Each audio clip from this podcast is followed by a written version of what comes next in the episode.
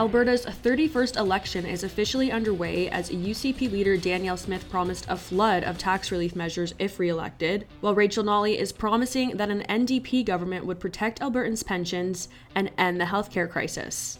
A federal NDP MP attempts to cancel a French British Columbian historical figure. United Conservative Party leader Danielle Smith is declining to say whether she'll continue to pursue legal action against CBC News. A Globe and Mail report claims China's intelligence service sought to target Conservative MP Michael Chong and his family and that a Chinese diplomat who remains in Canada was involved. Hello, Canada. It's Tuesday, May 2nd, and this is the True North Daily Brief. I'm Rachel Emmanuel. And I'm Lindsay Shepherd. We've got you covered with all the news you need to know.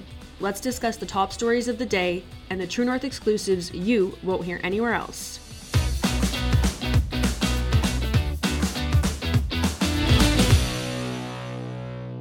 Alberta Chief Electoral Officer Glen Resler confirmed late Monday morning that writs were issued to administer Alberta's 31st provincial election. Later that morning, UCP leader Danielle Smith announced that her re elected government would create a new 8% tax bracket on income under $60,000. Under the new policy, every Albertan earning $60,000 or more will save $760 annually, with savings of up to $1,500 per family. Albertans earning less than $60,000 will see a 20% reduction to their provincial tax bill under this cut. Smith said the announcement would cost the Treasury Board around $1 billion. Meanwhile, NDP leader Rachel Notley was in Calgary, promising to protect Albertans' pensions and end the healthcare crisis. Notley pledged to cover more medications for seniors and fund vaccinations if an NDP government is elected.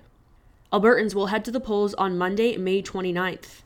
Well, Lindsay, we finally kicked off the campaign here in Alberta. It's been a long time coming, and certainly leaders have already begun sort of campaigning even before the campaign was officially underway yesterday. One of the things that we're noticing is in typical election campaign fashion, we're seeing a lot of party leaders make promises that are going to be very expensive for the government. Obviously, Smith here is looking to cut taxes, but some people are saying the government should also focus on cutting government expenses.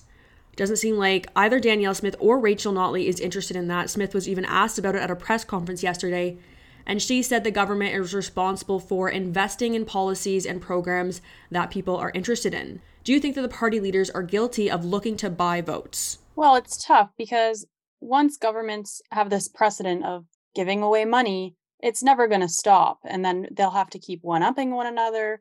And, you know, these people are going to give more money than these this party and um, yeah, cutting expenses, I just can't see it being popular, even though it is necessary. Um, and from what I'm hearing, Notley and Smith are pretty neck and neck right now uh, in terms of popularity. Uh, but, that's just what I've heard. Do you think that's that's true? I think that we've seen the UCP pull ahead of the NDP in the last couple of polls. I've seen them a little bit ahead, up to five to seven points in Calgary, which is going to be the battleground for the upcoming provincial election. We spoke about this a little bit on the podcast yesterday, but one thing that Danielle Smith has promised, which is going to be very expensive from the government, she did not get a stamp of approval from the Canadian Taxpayers Federation on this, was the new Calgary Arena deal. The Saddledome is very old and is not very big, and there has been discussion about rebuilding that arena for a very long time. So she announced a partnership with the city of Calgary and the Calgary Flames owners to work on a new arena. The provincial government is going to be paying upwards of $300 million for that. Now, you know, there's some people who think the government shouldn't be spending money on that, but it's likely going to be a very popular proposal for people living in Calgary. And I think one of the things that we forget is most people aren't paying attention to the nitty gritty. So here we're looking at Rachel Notley keeps making these claims that Danielle Smith is attacking pensions. You know, there's a couple people who are paying attention to that, but I don't think that's something that really resonates with voters. Similar to how the CBC story that we're going to be discussing today, I don't know how much the average voter is paying attention to that type of thing.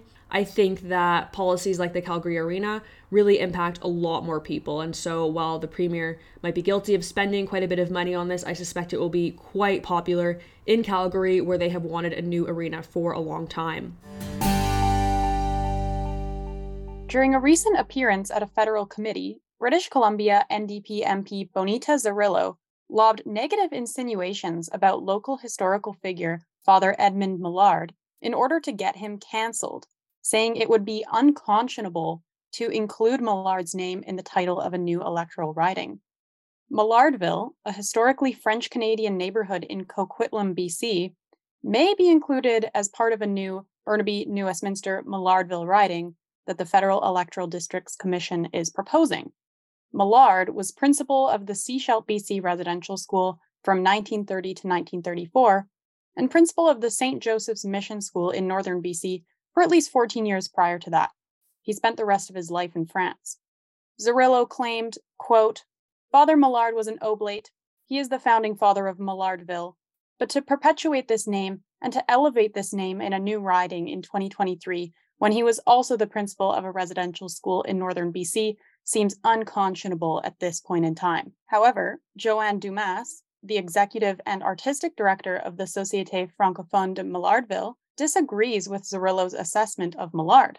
Dumas told True North, quote, I have never heard in 27 years of working in Maillardville any comments to that. Also, I have met three of his former students from France who have said he was a kind and great teacher. So here we go again. Uh, you know, the, the leftist parties in Canada and in BC and every province really are trying to cancel historical figures, um, you know, especially those with a religious background.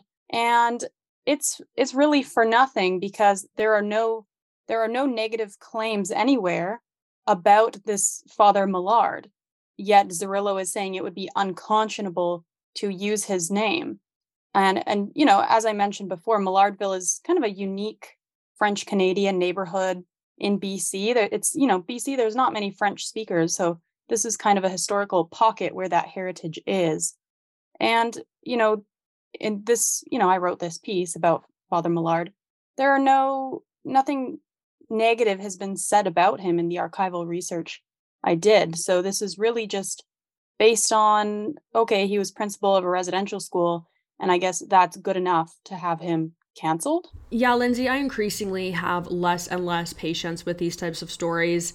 I think it's important that people who have the ability to think critically about issues really just put a stop to this type of nonsense and stop allowing it, stop permitting it. In this case, it's especially ridiculous considering that Father Edmond Maillard's name would be in the electoral riding because the town is named after him. So it's completely natural for an electoral district to be named after the area in which it is. That is, of course, the most basic thing. Then people know where it is. So now they want to sort of circumvent his name and come up with a new name for it. It's just the silliest thing. The town is named after him. There's no need to confuse people it seems like people have so much extra time to find things to get upset about. Like the fact that someone actually like took the time to complain about this is both hilarious and sad to me. I'm more at the point where we have to start finding these things funny otherwise you'll just be so enraged all the time. Yeah, and and that executive director of the Francophone Society in Maillardville, she said, you know, we are going to have no history for future generations if we just remove every name um, off of every building or city. And she also stated decisions should be based on facts. And at this point, there is no fact that suggests this father, Edmond Maillard, did anything wrong. United Conservative Party leader Danielle Smith is declining to say whether she'll continue to pursue legal action against CBC News after she demanded the outlet retract a story about contact her office had with justice officials over Coutts border blockade charges. Last month, Smith's legal team gave notice of the Premier's quote, intention to bring an action against the CBC, end quote, under the Defamation Act, unless the publication retracted the news article in question by April 28th. With that deadline now passed and the news article still live, Smith is declining to say whether she will pursue the matter further, saying instead that her sole focus is the ongoing campaign against the Alberta NDP. Asked about the incident, Smith told reporters on Monday, quote, I think that Albertans are interested in what we're going to be campaigning on to move the province forward.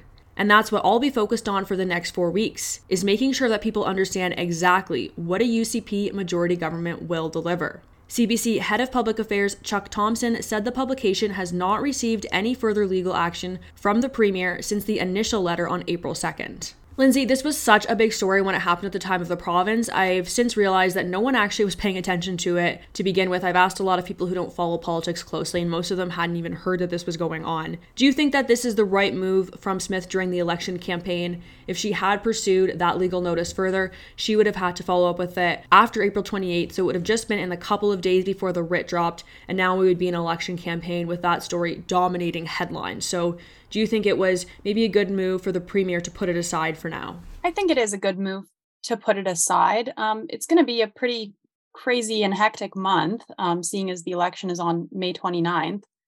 And if I recall correctly, when you launch a defamation suit, you kind of have a, a deadline where you have to announce that you may be taking action by then. And so she took that first step. But I think some people do that because then they can decide later whether they want to pursue the defamation suit uh, or not after that.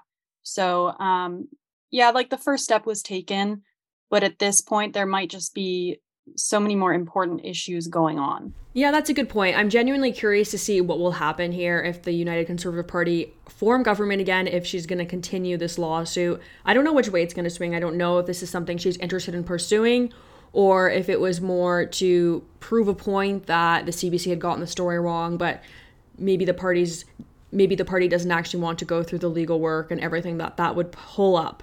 So I'm interested to see what will happen here.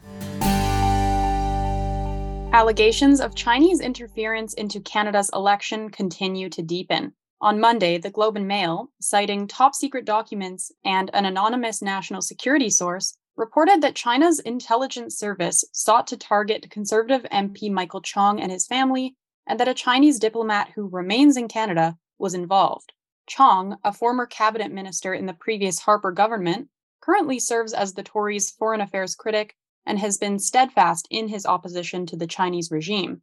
In 2021, the Conservative MP voted in favor of a motion condemning China's treatment of the Uyghurs as a genocide. Afterwards, China sanctioned Chong, barring him from entering the country and prohibiting Chinese citizens from conducting business with him. Chong, who has family in Hong Kong, says CSIS never briefed him about any threats against him or his family.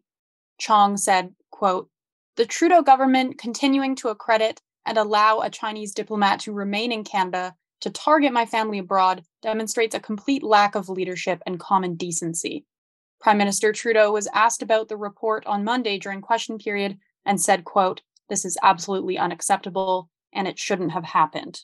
While Rachel the story of Chinese electoral interference in Canada continues. It, it seemed like it was on hold for a bit there, but now more is coming out here and it just gets worse and worse. Yeah, this is really horrifying. I can't even begin to imagine how Michael Chong feels knowing that his family was being targeted and that they were unsafe and that he wasn't even informed about it. He released a pretty heavy statement yesterday, and you can tell that he is extremely peeved, as anyone would be. He says the prime minister was aware of the ongoing concern with his family in Hong Kong and made no effort to tell him.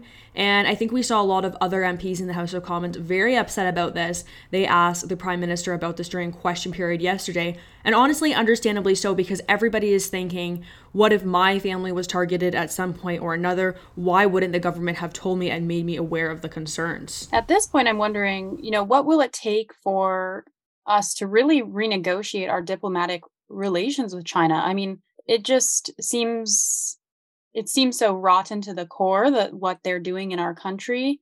And I, I know some people may say it's not realistic to to cut off a diplomatic relationship because china's much more powerful than us. Maybe they already kind of have a stranglehold on our country. But um, i would like to see firmer action into canada and for canada to say you know this can't happen here. Right now it just kind of seems like oh yeah china's doing this again. Uh-oh this is bad. But what what is it going to take for? I, I, mean, it's not going to come from Trudeau, but I, I would like to see some actual action here.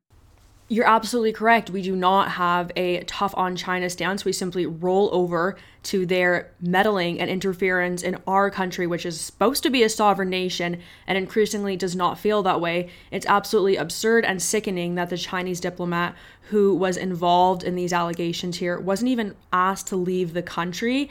Trudeau once again just sort of rolled over and ignored that it was happening. So you're right. I don't think that this is going to come from Trudeau. I think that we need a change in government if we want to see, you know, our stance on China change and to actually stand up to them for once. And I don't think that standing up to China means that we need to end all our trade relationship with them. Nothing like that. But this kind of behavior is unacceptable, and it feels like Trudeau isn't even bothering to let them know that. That's it for today, and don't forget to check in at www.tnc.news throughout the day for all the news you need to know. And if you're able, please consider supporting independent media at donate.tnc.news. Thanks for listening, and have a great day.